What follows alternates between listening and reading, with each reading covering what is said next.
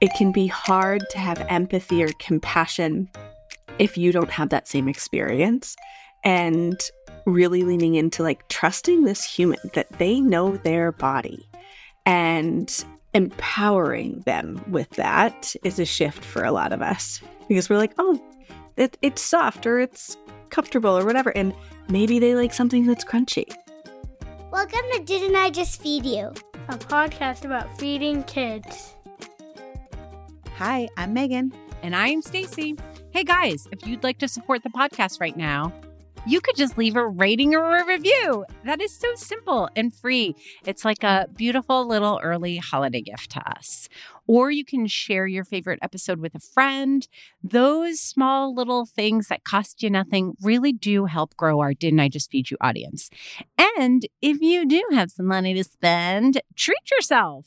Subscribe to our bonus episode feed on Apple Podcasts or join our Superfan community, and you can get an ad-free stream, those bonus episodes, and so much more. Learn all about it at didn't I just feed you dot com backslash community. Stacey alluded to the holidays and this week's episode already because we are preparing for the holidays emotionally. Are we?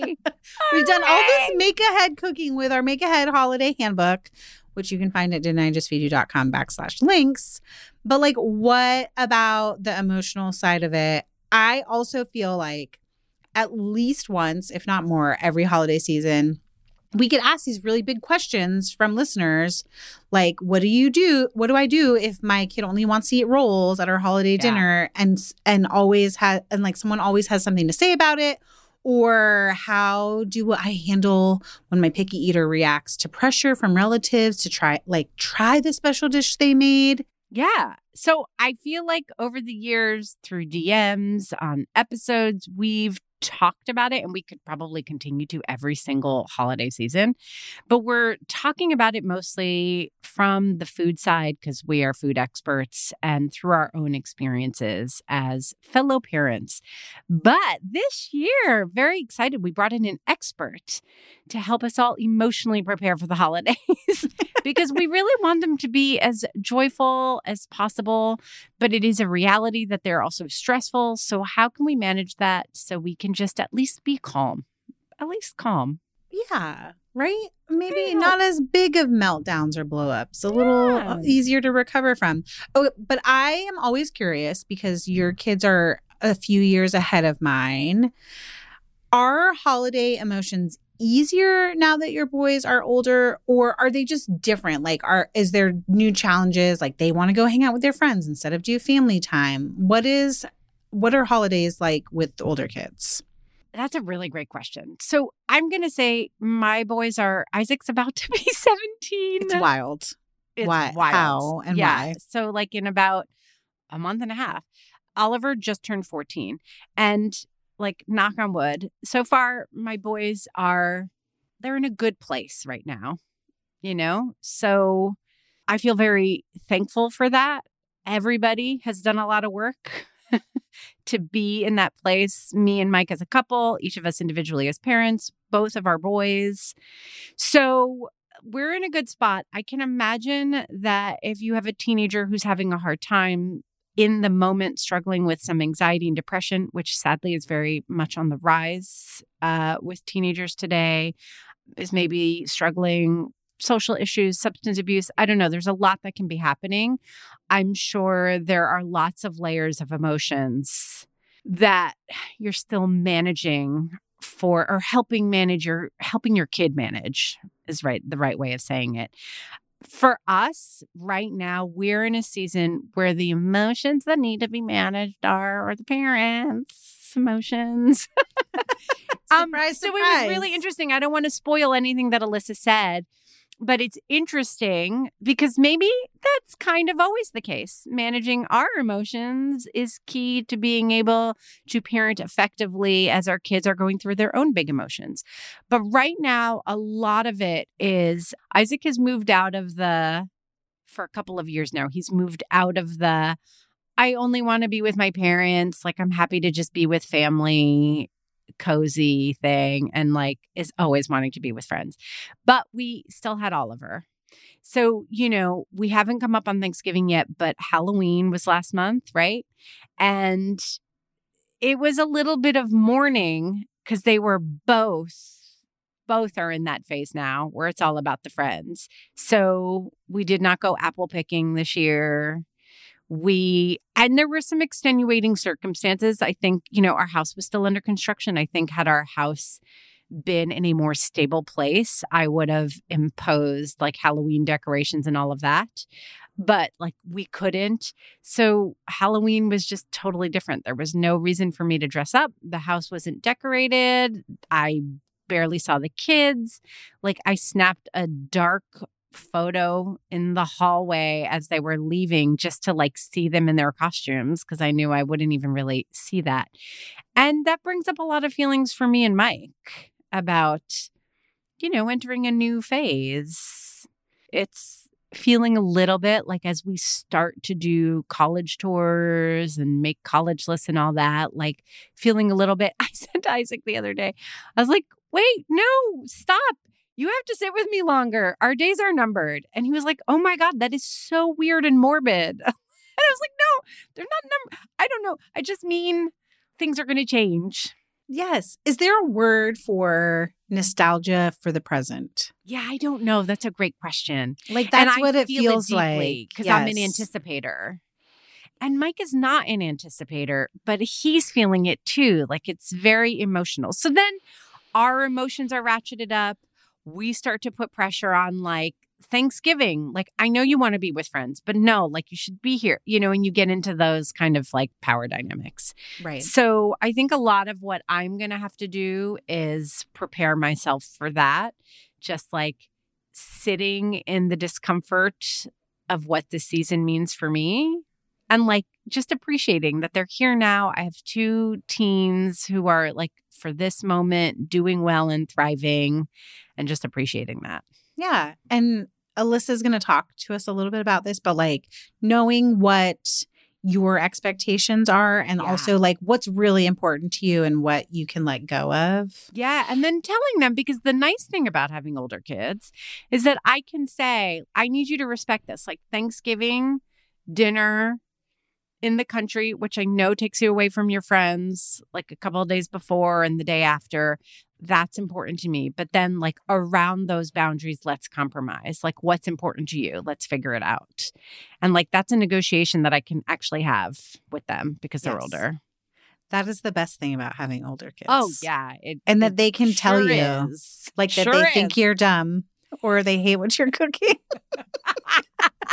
I'll take it. Can anyone I'll tell I'm deep it. In the preteen yeah, so years now, right now? Your kids are older too. They're getting they older, are. But they're in that like, it, it, I mean, I remember saying this a lot.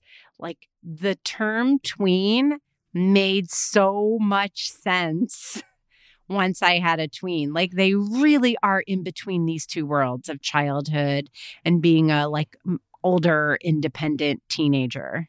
Exactly. It's hard. It's hard. And so Emmett just turned nine and Ella will be twelve in January.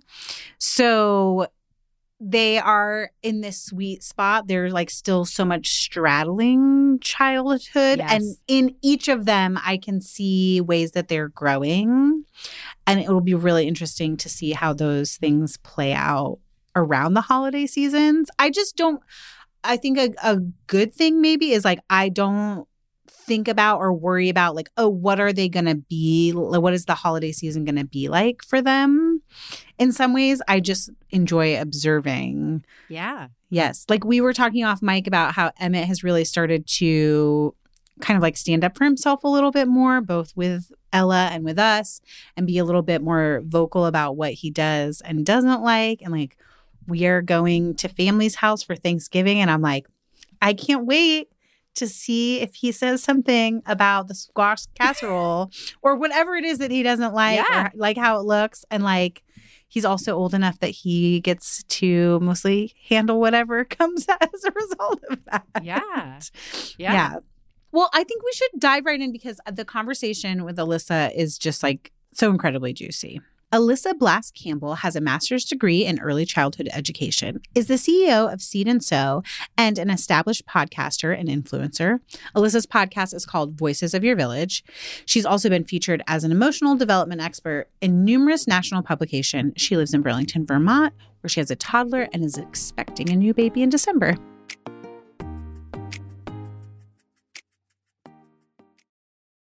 twenty twenty-four is the year we're focused on finally reducing dinnertime overwhelm at Didn't I Just Feed You?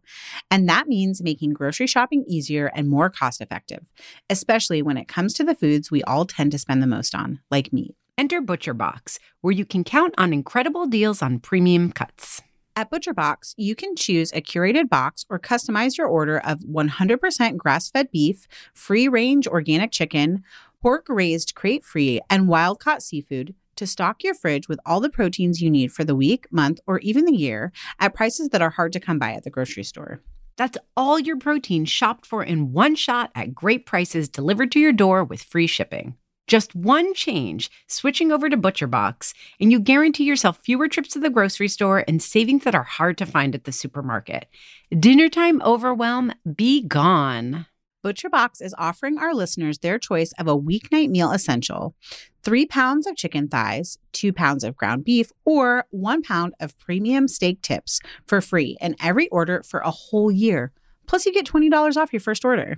Sign up today at ButcherBox.com backslash D I J F Y and use the code D I J F Y, short for Didn't I Just Feed You, to choose your free offer and get twenty dollars off. This episode is brought to you with support from Whole Foods. As a resident Greek girl, I am a sucker for Mediterranean flavors and want you to taste the Mediterranean too.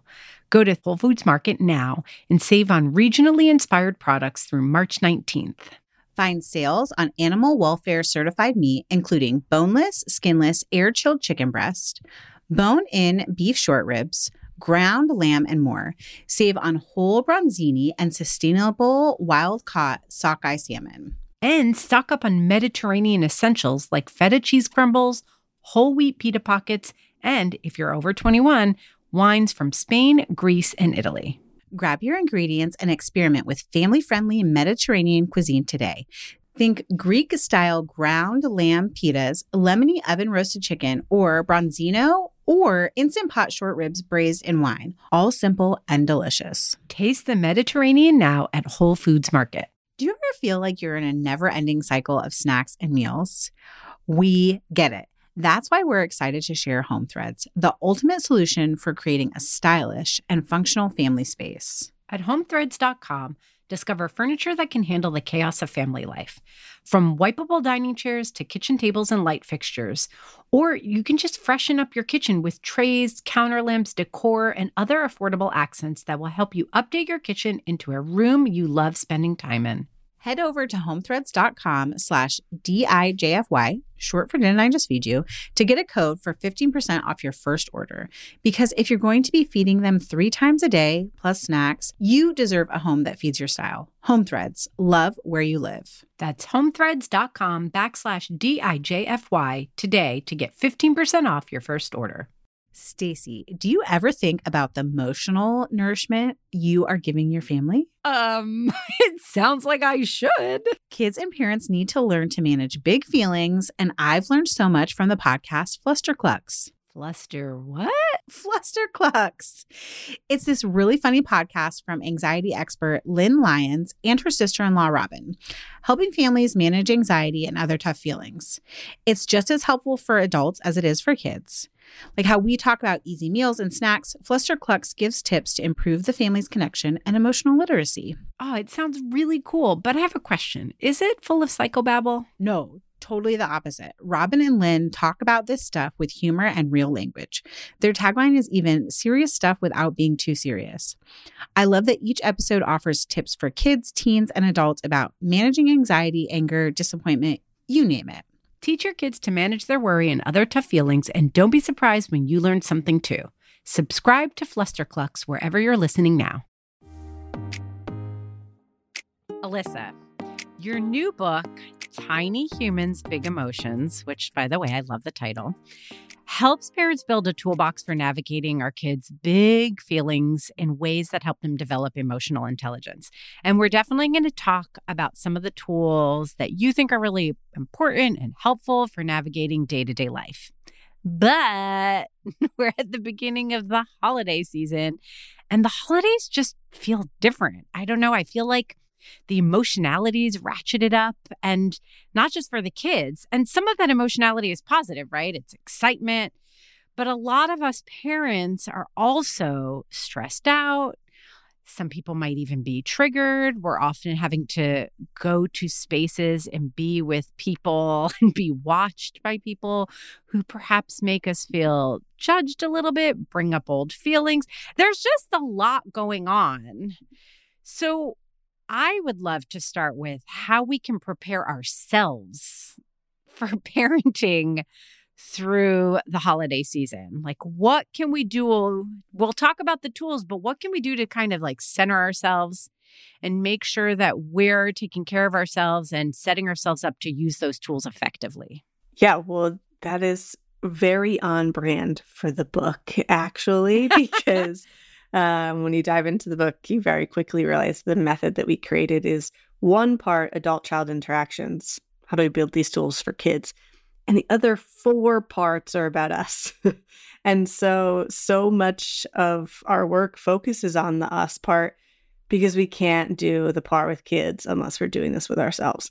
And you're right. Like when we're going into the holiday season, there's so much added dysregulation at play, right? When we're out of routine for us and for kids, when we're out of routine, when we're out of structure, totally.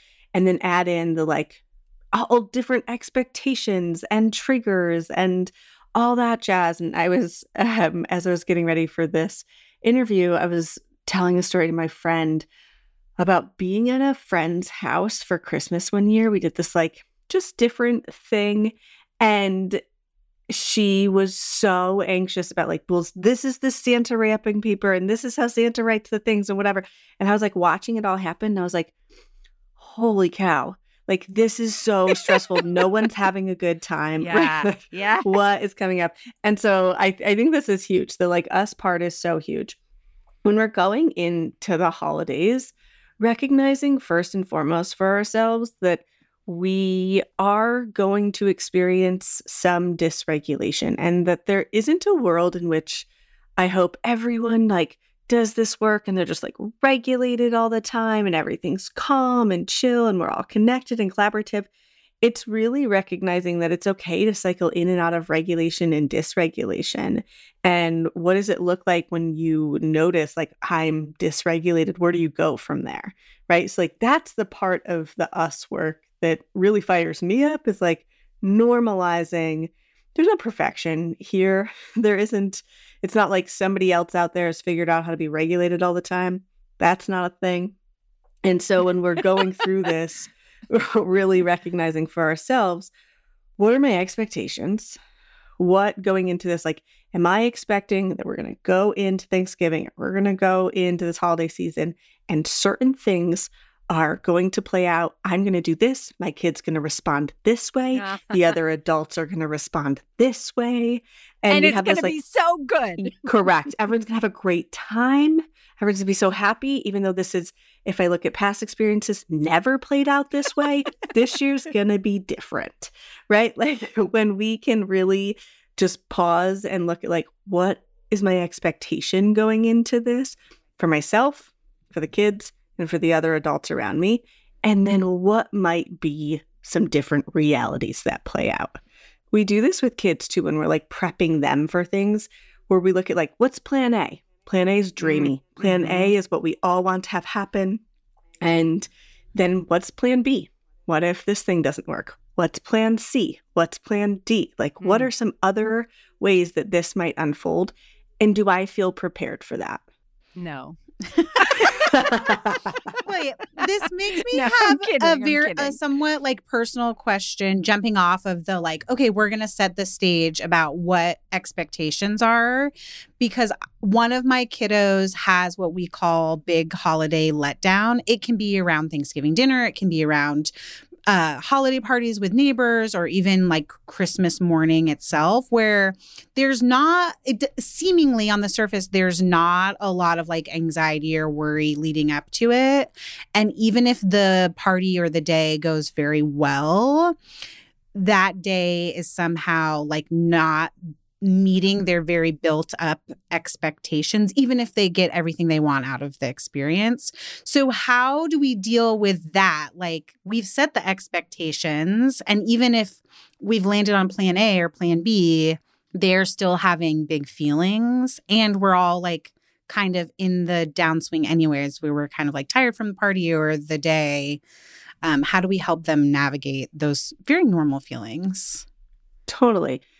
I wonder actually if for them it's that it's coming to an end, yeah, and that like this is going to be over, and the disappointment of that, of like, oh, I've been looking forward to this day. I feel this sometimes when I'm coming out of vacation. Yes. Where like I had a great vacation. Things were great. And now I'm sad that it's done, and that like I had to wait until next year to be on a beach and feel relatively warm, because we go to Maine. So, you know, as warm as Maine gets. Yes. Uh, and uh, so really allowing that of like, it's so fun to get to celebrate Thanksgiving or Christmas or whatever, and going through the day and the parts that were really fun. And sometimes it feels disappointing when it's done or sad. It's almost like grieving the end of it, and that we have to wait till next year.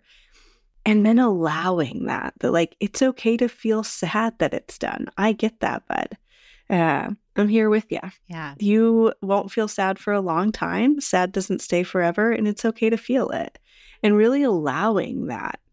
But like, I think for us sometimes too, especially around like gift-giving holidays, mm. I think for us as adults, sometimes the idea of like, well, are they grateful, can come into this. And so when they're having feelings of like disappointment or sadness after just getting a bunch of presents and stuff, it's like, uh, bud, uh, are you grateful that all this just unfolded? And that really it's two separate things, that they can feel both. They can feel grateful and excited about the day, and then also sad and disappointed that it's only one day or a couple days or whatever, and then it's coming to an end. And really helping them parse that out, that like telling them, you can feel both of these things. I get that, and that's okay. Yeah, that's really useful. Like just to straight up acknowledge their feelings and allow them. And something that you've done, and I've heard two different points of view on this over the years. It feels like what you're modeling for us, Alyssa, is helping kids label their feelings, which is something that I always did, and actually with teenagers also do a lot of that. And then trusting that if the label I'm applying to their feelings doesn't resonate with them, like kids find a way to push back, even if they don't fully have the language for it. You know, if it, if it's if you're labeling it something that doesn't quite fit, the, they'll let you know, and that it's okay. Then you can try other labels and like work it through with them. But like, am I am I understanding what you're saying correctly? That labeling and helping them label their feelings and helping them sort of understand what's going on with them is an important piece. Yeah, it's a part of emotional literacy, right? That like, if we don't, I think of this as like reading to kids or really any other information that we ever give them. If we don't give it to them up front, they don't have that in their toolbox to pull from, right? And when we were researching the SET method, this little girl just like jumped out as you were sharing that. I had validated her emotion at one point. It was like, oh, babe, it's so sad to say uh, goodbye to mom. And she was like, I'm not sad. I'm mad. I'm mad she's going to work. Mm, yeah. and yeah. I was like, sick. And she was two, right? But like we'd been practicing this. And so she had emotion words in her toolbox. And all that to say that like labeling emotions is so far from my top priority with kids. Uh, I'm way, some kids, once you label an emotion, especially in the moment, they fly off the handle. Like it's like, Doug, I'm not mad. And you're like, yeah, you don't sound it. Uh, and... So when we have that, where like if for some kids you label an emotion, they feel really seen. It's really comforting. Mm. For some kids, when you label an emotion in the moment, it's really dysregulating. It usually mm. feeling hard things for those kids can feel like they're failing, can feel really close oh, to shame. That's so deep. Yeah. Yeah. And so when we, if, if that's the kid that you have, it's totally fine. What I'm actually going to do is in those moments, not label the feelings. I'm just going to label what's happening. We call it sports casting. I'm like, oh yeah, we got to open presents and there was so much fun happening and now it's coming to an end. And that really stinks. Mm. It's hard when fun things end. And I might tell them a story about me and vacation, right? That like, I love being on vacation. And when it comes to an end, sometimes it's really hard. And I just want to cry, or I want to be by myself for a little bit.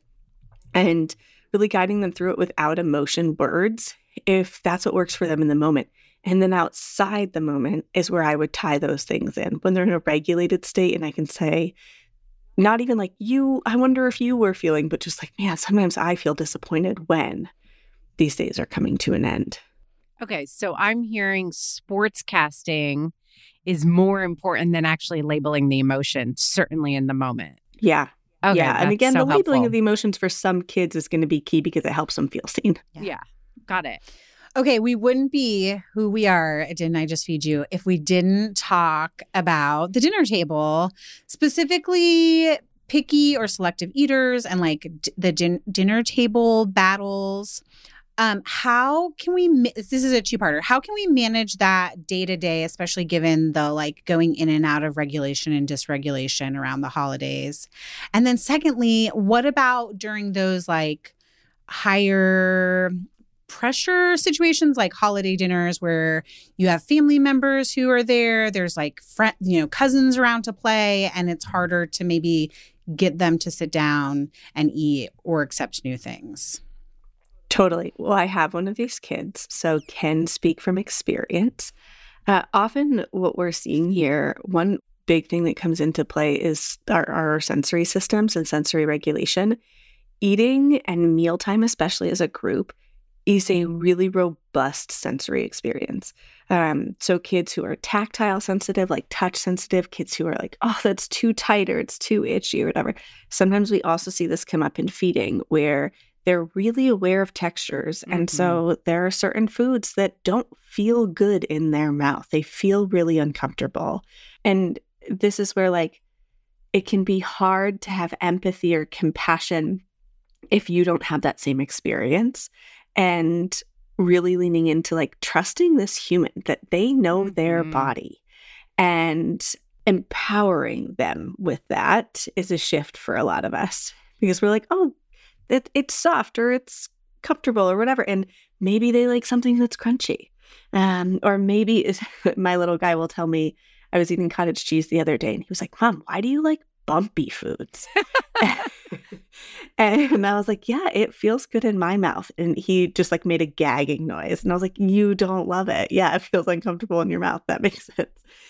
So looking at that of like the sensory experience from a just day-to-day aspect, from a touch perspective, and then also in order for your body to sit, which is actually dysregulating for most of us, you might need to pop in some sensory input to support that. So for some kids, it's making sure they have a footrest for their feet to rest on so they're not dangling.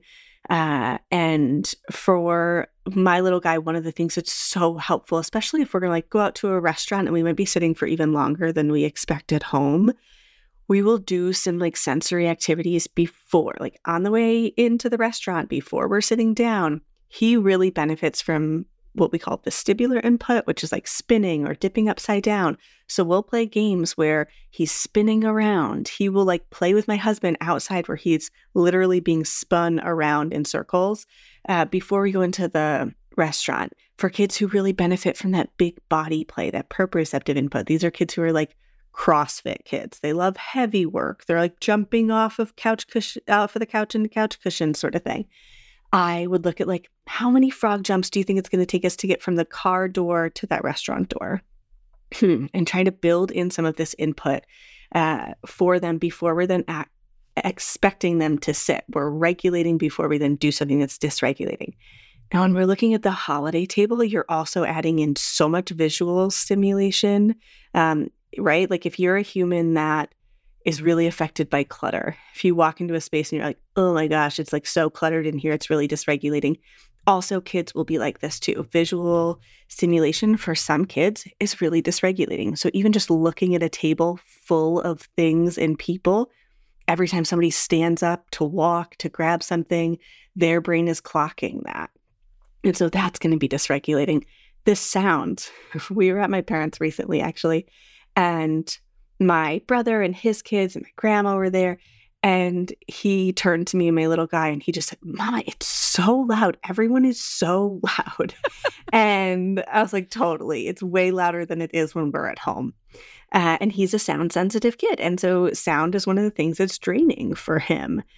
And it makes it really hard for him to regulate. And then the things, like he's also touch sensitive, so that um, textures of food can add up for him. And so if we're adding visual stimulation and sound and then the touch, and those are all three things that are really draining for his nervous system, this mealtime just got really hard from a sensory experience. And so we're going to look at like, how do we regulate proactively beforehand? Mm. We also have accommodations for him. Like he has headphones he can wear. Or I'll let him know, like, yeah, if you need to take a break for a couple minutes and then come back, you can do that. Uh, and that part is the part that, like, for a lot of us, we didn't grow up with that. And so there's going to be a lot that comes up for us around, like, triggers or maybe an adult comment that will yeah. come on that at that table. And this is where we get to be our kids' advocate and know that it's okay to do this differently than how we were raised. And it's also okay if that adult across the table doesn't understand it. It's not our job to convince them. It's our job to advocate for the child. Oh, like that's such a big one. I mean, that was really our next question, right? Is that what do we say? So putting on the lens that you just laid out, that this is about advocating for our kids and not making the people understand, what are some things we can say? Because it sounds like what we want to say, we also want, our kids are also listening. That becomes part of the tricky thing, right? So they're picking up on dynamics between mother and daughter or daughter and father-in-law or whatever is happening.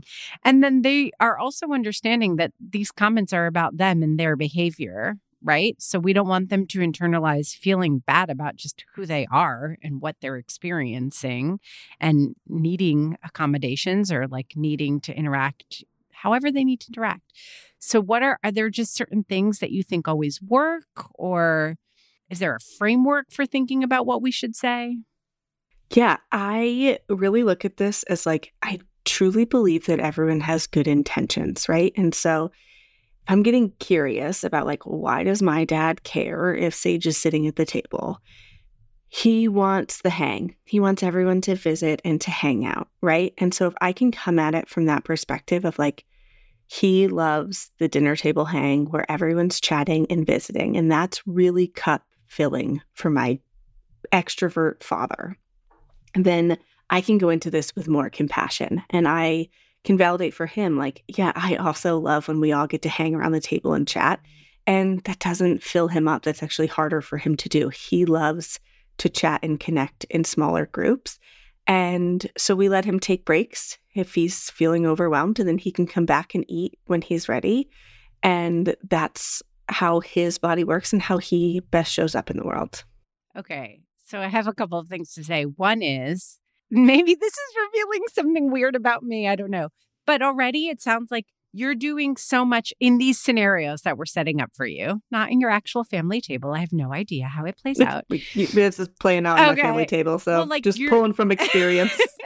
You're doing so much caring, right? And so much managing. You're like thinking about your child and what your child needs. And you're thinking about your father and what fills your father's cup and making sure that you're sensitive about how you speak to him. In the meantime, you, and I don't know, Alyssa, I don't know what feels overstimulating for you, but you're probably tired. You're probably maybe a little hungry or maybe too full, depending on what point in the meal it is. This sounds great. It also sounds exhausting. I think it's exhausting because we often, when we're looking at dysregulation, what that even means is that our task demands are higher than our capacity, right? And so when we're going into holidays, our task demands often increase, but we aren't always great at increasing our capacity. So looking at like, what can we decrease from our task demands? And then what helps us increase capacity? So for instance, task demands that I might decrease is like, yeah, I'm not going to clean my bathrooms the couple weeks leading up to this holiday because we're going to be going to my parents and that feels like an added thing on my to-do list and I can get that off um, or whatever. Like, what can I decrease here? And then for increased capacity, this is what we in the book talk about as proactive self-care. And self-care has gotten so buzzwordy, but for us, it's not like a thing you occasionally do. It's how do you take care of your nervous system throughout the day so that you have capacity? So for me, boundaries are really huge for my capacity of like, I set boundaries around eating my breakfast and I'm going to sit and I'm going to eat my breakfast and then I will come see what you're doing or out. And it doesn't mean my kid's like, great, mom, enjoy your breakfast. Like sometimes he's melting down and he's like, I want you to come right now. I want your attention right now or whatever. And it's just a boundary that I firmly hold. And so we look at like, what does it look like to increase our capacity? We have so many um, guidelines throughout the book for this of like, what does it look like for you as your unique self? Yes. I'm also a sound sensitive human. And so if there's like clicking or tapping noises, I lose it. Like I, it just like really drains me. Mm-hmm. And so to increase my capacity, like the Thomas the Train toy that drives me absolutely nuts is literally hidden in a closet during seasons where I can't take that. I just can't. And looking at things like, where can I carve out just like thirty seconds of downtime for myself can be helpful. I started when I go to the bathroom, I realized I was like scrolling on my phone or, you know, doing checking out from Amazon or whatever. And I was like, I'm going to, I'm right now seven million weeks pregnant, so I'm going to the bathroom a lot. And I was like, I'm going to keep my phone not as a part of this. And I'm going to take deep breaths while I go mm. to the bathroom just to recharge. So looking at like little moments throughout the day that I can recharge and take care of myself. And I think it sounds uh, sometimes like too small, but it's wild how much these small things add up. I think often we're like, when we think of self-care, we're like, I have to go for like a thirty-minute workout, or I have to go out to dinner with friends, or I need to tap out for a few hours. And if you're relying on that for self-care, what you're really doing is usually getting into a burnout cycle. You crash and you're trying to recharge yes. from that. And I'm more interested in like, how are we doing this all throughout the day to do like small recharges and like plugging your battery in uh, in small ways so that then when it comes to dinner time, I have more capacity. I also know that like, okay, I'm going to go into dinner time. I'm going to get this comment probably from my dad. There might be another yeah. comment that comes up. Uh, my child's going to have a hard time sitting at the table. I'm mentally prepared for that. And so I'm making sure going into dinner, I have the capacity for that.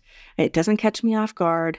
I will recharge before I go into dinner in some capacity and really prioritize that. I'm not at that same level of capacity all day long. Yeah. It's when I know I gotta be.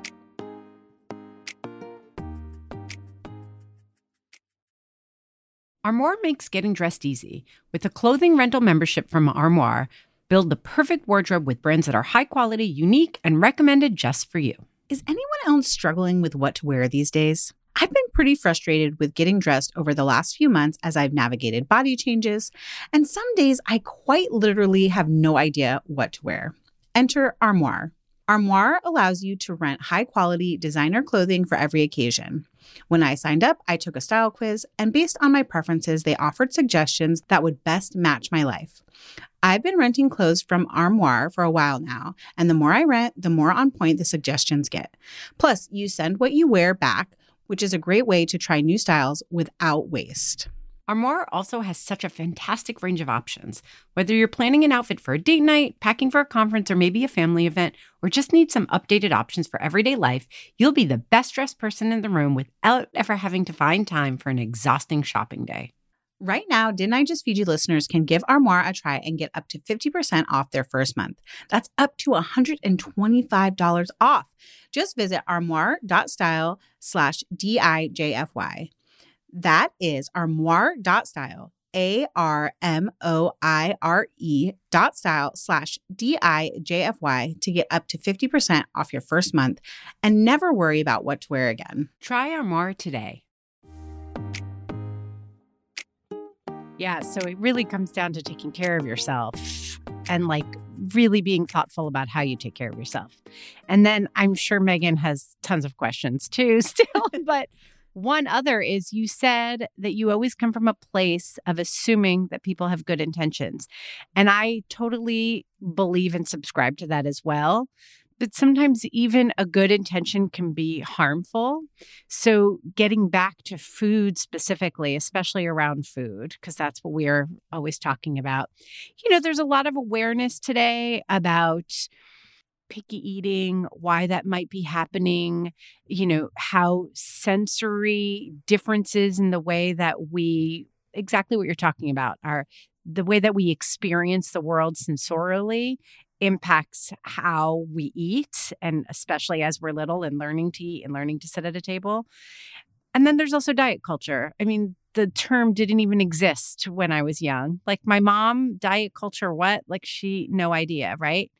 So, you know, I have slightly older kids. So I'm also thinking not just about the picky eating and the meltdowns and like, yeah, can't your kid just sit at the table and enjoy Thanksgiving dinner? But people commenting on what the kids eat, whether they are eating enough or they're eating too much, the choices they're making. Well, you barely ate any turkey. Why are you having three pieces of pie, Oliver? You know, like that kind of thing. Again, I can assume good intentions, but there's also a kind of seriousness, kindness, but seriousness with which I want to respond because those kinds of comments can be harmful. A hundred percent. And I think it's really important to respond again from an advocacy lens for our kids. I think two parts. One, if this is a common reoccurring theme with certain humans, have that conversation outside of that moment. Mm. Um, yeah. When we come in and we say, hey, this is something we've been really working on. I don't want to go into details about it, but here are things that we're doing to approach this. Like, we will provide the food and they get to choose what they want. They don't have to earn dessert, right? Like that's one of the approaches we're using. And I'm happy to share more about it if you're interested. But if you could help us, here are ways you could help. We're trying not to say like, oh, you got to have a couple more bites of this, or why are you having three pieces of pie? Like here are things that we're trying to avoid and here are things that we can talk about instead. Um, to have that conversation outside of the moment first and foremost, because when we're in the moment, everything's already going to be heightened. And then if you, which we can talk about what it looks like in the moment too, but knowing that then this person who is saying the thing in the first place and you're responding is going to feel embarrassment, guilt, shame. Like they're going to feel yes, hard emotions. Totally. And they might not, not have a toolbox for what to do with that. Yeah. And it might come out with like more fire, right? And so if we can kind of set ourselves up for success going into this, where we have that one-on-one conversation, it can decrease the like limelight of embarrassment or guilt or shame piece. Um, and really just be like a connector of like, we would love your support in this. This is what we're doing. Um, and it's okay if you don't agree with it. And then in the moment, if they do say something, then at least there's this precursor for this, right? And you can say like, hey, I know growing up we had to eat all of our vegetables or whatever in order to have dessert. We're doing this a little differently now that our kids get to choose yeah. how much they eat of what we provide. Uh, and that's our approach to food. And then period. Mm-hmm. Like you don't have to justify it. You don't have to explain it. Your kid just got to hear like, this is our approach. That's what mom grew up with. This is different now. And allowing that to be. And then outside of that later, if you really touch base with your kid and say like, oh, that felt awkward earlier at dinner yeah. when that comment came up. Is there anything coming up for you? How are you feeling about it? Um, to allow them a space to process if they have anything lingering. and then being able to dive into that separately with them. Yeah. Yeah. I love that it's, it's, I want to say it's like, oh, it's sticking up for your kid in the moment, but it's also just reestablishing boundaries and showing how, like, yes, you make a boundary for yourself about breakfast, but we also make bra- boundaries for our family in these social situations with extended family. I, I just think that's one of those things that we have to put in practice over and over again. I, I want to talk a little bit. We're ta- like not to say that talking about relatives and picky eating is ne- is negative, but in some ways, like it is a reality.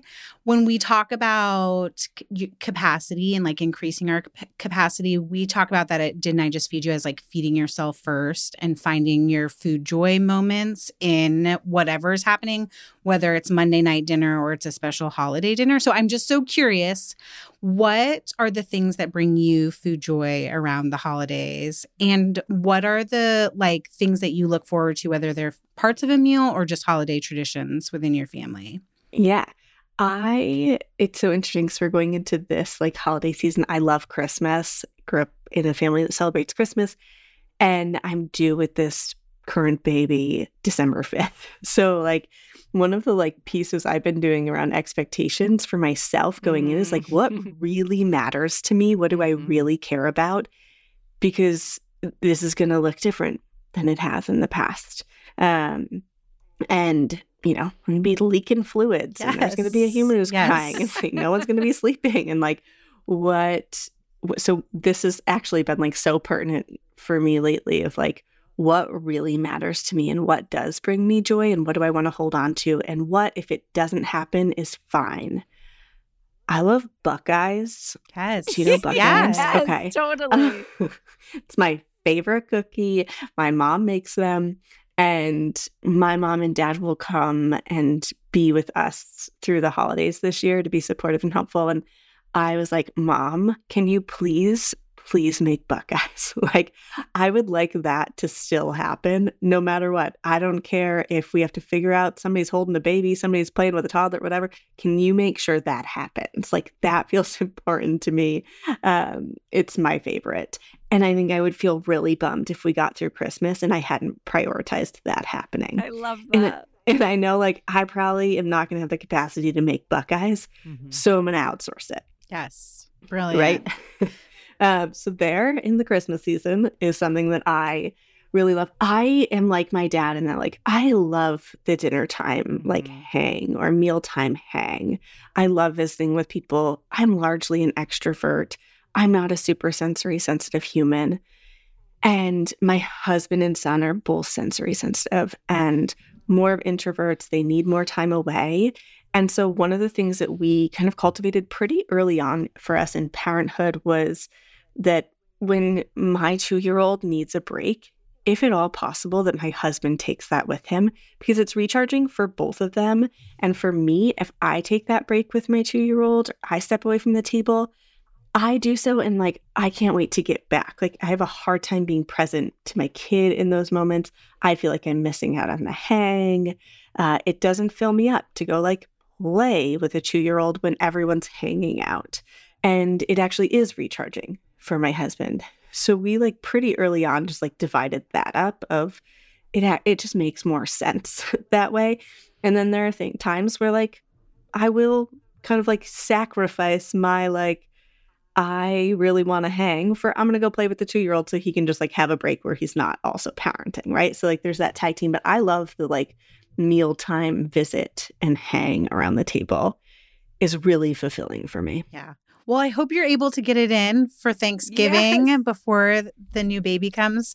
And I'm just going to tell you, I had a November baby and an almost three-year-old, and it was one of the coziest holiday seasons. Like, you have the excuse to just be at home and enjoy it. Yeah, I love that. Thanks for that perspective. Yeah. I love to be cozy. Yes. Who doesn't? Thank you so much for joining us today. Thanks for having me. It's rad to get to hang and chat with you. Okay, Megan, that was incredibly helpful. Also, we're thinking about how Mike and I deal with each other. Is oh, that yeah. weird to say? I mean, when Alyssa said that her husband is, you know, more sensory sensitive. And so he's the one, like, I was like, oh, yeah. Like, after all these years of parenting together, why didn't Mike and I ever come up with a clear system like that? Because having to negotiate that stuff on the fly over and over becomes very exhausting. And when you're negotiating in the moment, when there's a lot going on, you know, and I'm trying to juggle five things and he's overstimulated because there are too many people running around and the dog is barking, it's like not the time when we're going to be our kindest or most effective with each other. So I thought it was really interesting thinking about Mike, too. Well, she did say right off the bat that her book is like three quarters about how adults regulate emotions. And it's interesting because I think we both have some like family dynamics when we ha- when we're like with extended family for the holidays that we like acknowledge. And I-, I don't know that we would say that they're like triggering for us, but we know that they're challenges. And it's w- interesting to me to look back and be like, oh, I was probably like dealing with some of the sensory stuff, like the overstimulation. And that's why I had this like argument with my mom the Thanksgiving that we were in Seattle or whatever it was. Like having the information about how stimulus impacts us around holidays and around big feelings and about around just eating regular meals um, gives a lot more grace for the emotions and the reactions that come around those for yeah. everybody, not just kids. Totally. I was thinking about how it it's a nice, neat little package when, you know, this is true for me and Mike. I, my cup gets filled by hanging out and being with people, and he needs the breaks. So that works. But what happens when both people need a break? a break or they need something that conflicts with what the situation requires from your parenting or, yeah, I guess from your parenting. You know what I mean? Like, how do you navigate that? I would think can maybe be a little bit tricky. Have you and Brian ever been in that situation? Just rock, paper, scissors it. Yeah, I don't know. Just kidding. You just hash this it out. Been, yeah, no, this would have been a great. Whoever grabs the life vest first. Yeah, it would have been a really great question for Alyssa, too. Like, right? How do you prioritize? Because even not just in a partnership dynamic, but in a parenting dynamic, if your kid is upset or yeah. overstimulated and you're also upset and overstimulated, yes.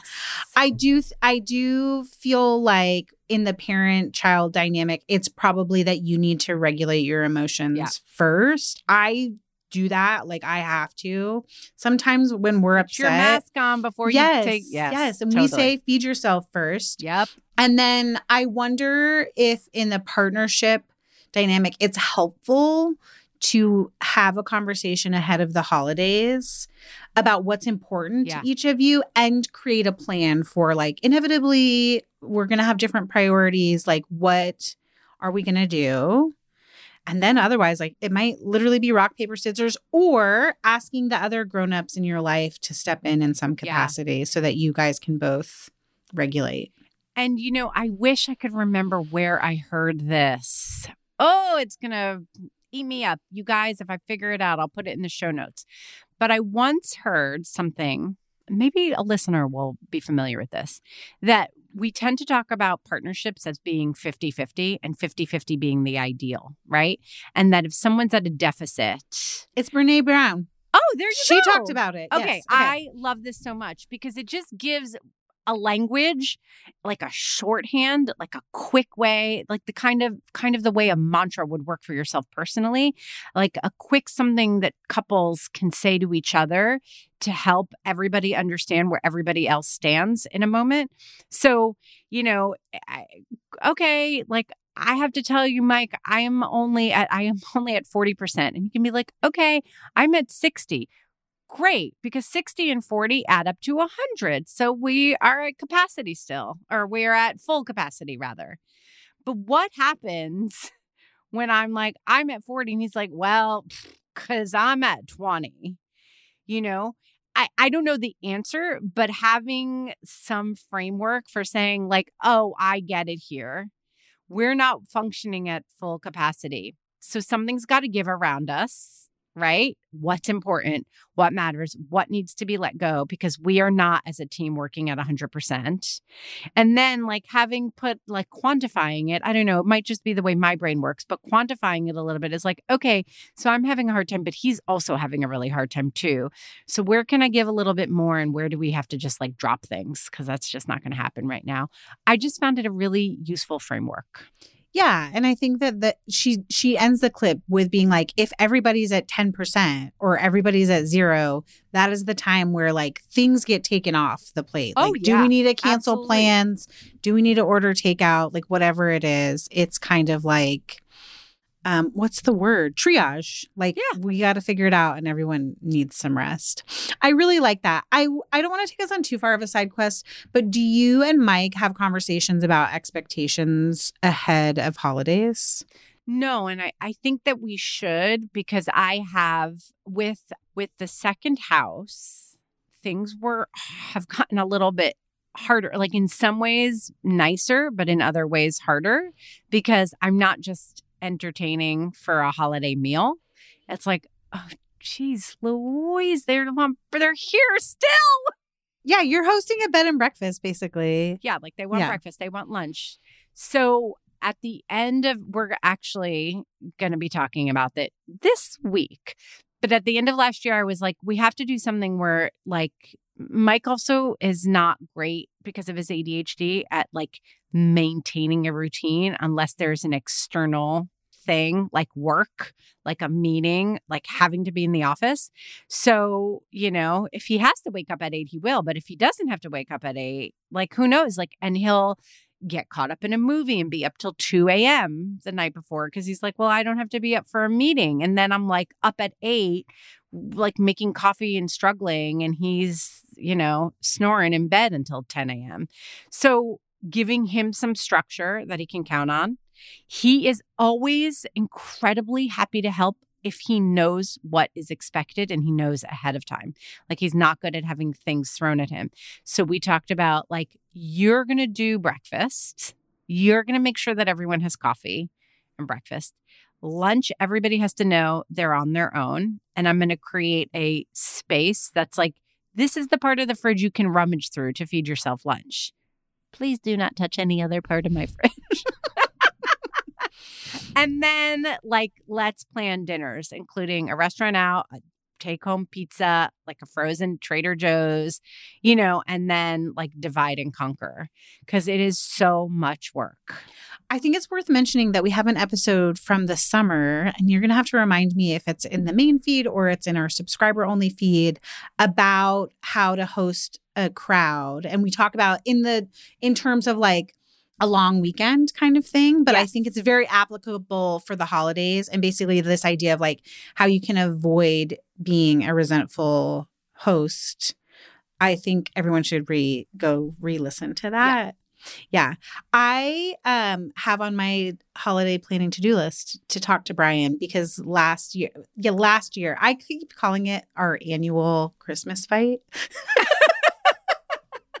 But it does happen typically on Christmas Eve, like after the kids have gone to bed, when we're like getting presents out and finishing yeah. up last minute stuff, where Brian all of a sudden has like these feelings bubble up about like he didn't plan in, ahead in advance enough and like make sure that I, enough was done for me. And I don't like have high expectations. I do communicate them like way out where I'm like, at a minimum, my stocking needs to be filled, or like I'll share with him a couple of gift ideas to try to make it easy. I know for some people, they want their partner to like be more thoughtful. But I also know with Brian's A D D that like some of some of the like pre-planning is just not wired into his brain. And I just enjoy so much like doing it for the kids. But I would like to avoid that one specific argument this year by yeah. just being like, here is here are my expectations and like here's stuff that you could do now that will help. And also like we're I'm communicating it now that you don't need to be we don't need to get upset about this. I don't know what that will really look like. Yeah. But we made notes together after last holiday, like in a shared notes document of like things that we really enjoyed and things that we don't necessarily want to do again. And like, did we have That's enough so food? Smart. and like, should we made too much of this and all of that. So, that's so smart. We'll look at those together too. I have one other thought that I'll share from personal experience too. Okay. Another thing that Mike and I, it's like we took half the step, but we never took the full step. Hi, Mom. I love you so much. Uh, but sometimes before my mom is going to spend an extended amount of time with us, I'll tell Mike, I need you to be present, because he just gets overstimulated by anyone being there all the time. Like he just needs to take breaks the same way Alyssa was saying her son and husband do. But I'm like, the minute you step away and you take a break, that feels to me like unstructured, or it's taking a long time, or, you know, again, it's the A D H D thing. It's the planning.